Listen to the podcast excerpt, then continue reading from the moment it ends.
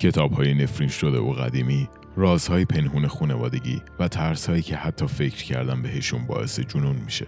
همه اینها الان جزو استانداردهای فیلم و داستانهای ترسناک مدرن ما هستن. اما خالق اصلی همه اینها یه نفر بود.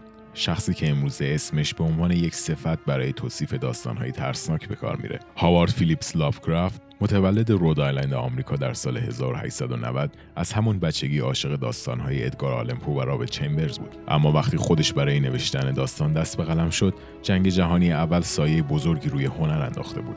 مردم مرگ و وحشت واقعی رو به چشم دیده بودن و دیگه شنیدن قصه های ترسناک براشون جذاب نبود. به همین خاطر لافکرافت به فکر ابداع یک سبک جدید افتاد. سبکی که با پیشرفت علم در دوره خودش همساز بود. در خیلی از داستانهای لافکرافت توضیحات مهمی علمی رو می‌تونیم ببینیم. در کتاب رنگی از فضا یه شهاب سنگ نزدیک این مزرعه فرود میاد و تمام مزرعه و ساکنانش رو دچار تغییرات روانی و فیزیکی وحشتناکی می‌کنه.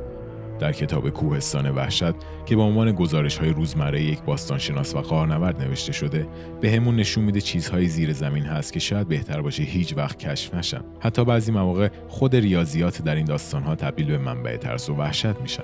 نیروهایی که در داستانهای لافکرافت حکمرانی می‌کنن شبیه کشفهای علمی زمان خودش مثل اشعه ایکس یا ذرات زیراتمی قدرتمند ولی غیر قابل دیدن و غیر قابل توصیفن. در واقع به جای هیولا و خون و خونریزی ترس اصلی داستانهای لافکرافت در تخیل تاریک خواننده شکل می‌گیره. لافکرافت دهها داستان کوتاه رمان و شعر از خودش به جا گذاشته و اکثرا همشون با کاراکترها و مکانهای یکسان رقم می‌خورند و در زیر لایه های همه این داستانها موجودات و نیروهایی رو می‌بینیم که انسانها رو فقط به عنوان اسباب بازی می‌بینن. موجوداتی مثل یاکساترا که خارج از محدوده ما از فضا و زمان زندگی می‌کنه یا یک خدای کور آزوتات که نوای نیستی و تباهی رو مثل دیوونه که روی تبل در حال کوبیدن در کیهان پخش می‌کنه. این موجودات خارج از قوه درک ما هستن و فرم واقعی و افکارشون گنگ و مبهمه.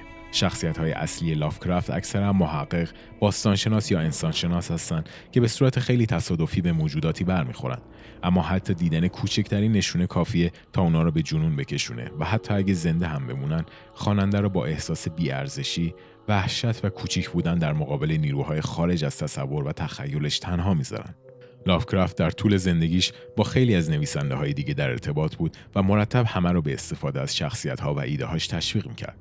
تاثیر افکار لافکرافت یا استفاده از خدایان لافکرافتی در خیلی از نویسنده های برجسته معاصرش مثل رابرت هاروارد یا رابرت بلاک دیده میشه. امروزه ما از این میراث به عنوان اسطوره های کثولو یاد می‌کنیم.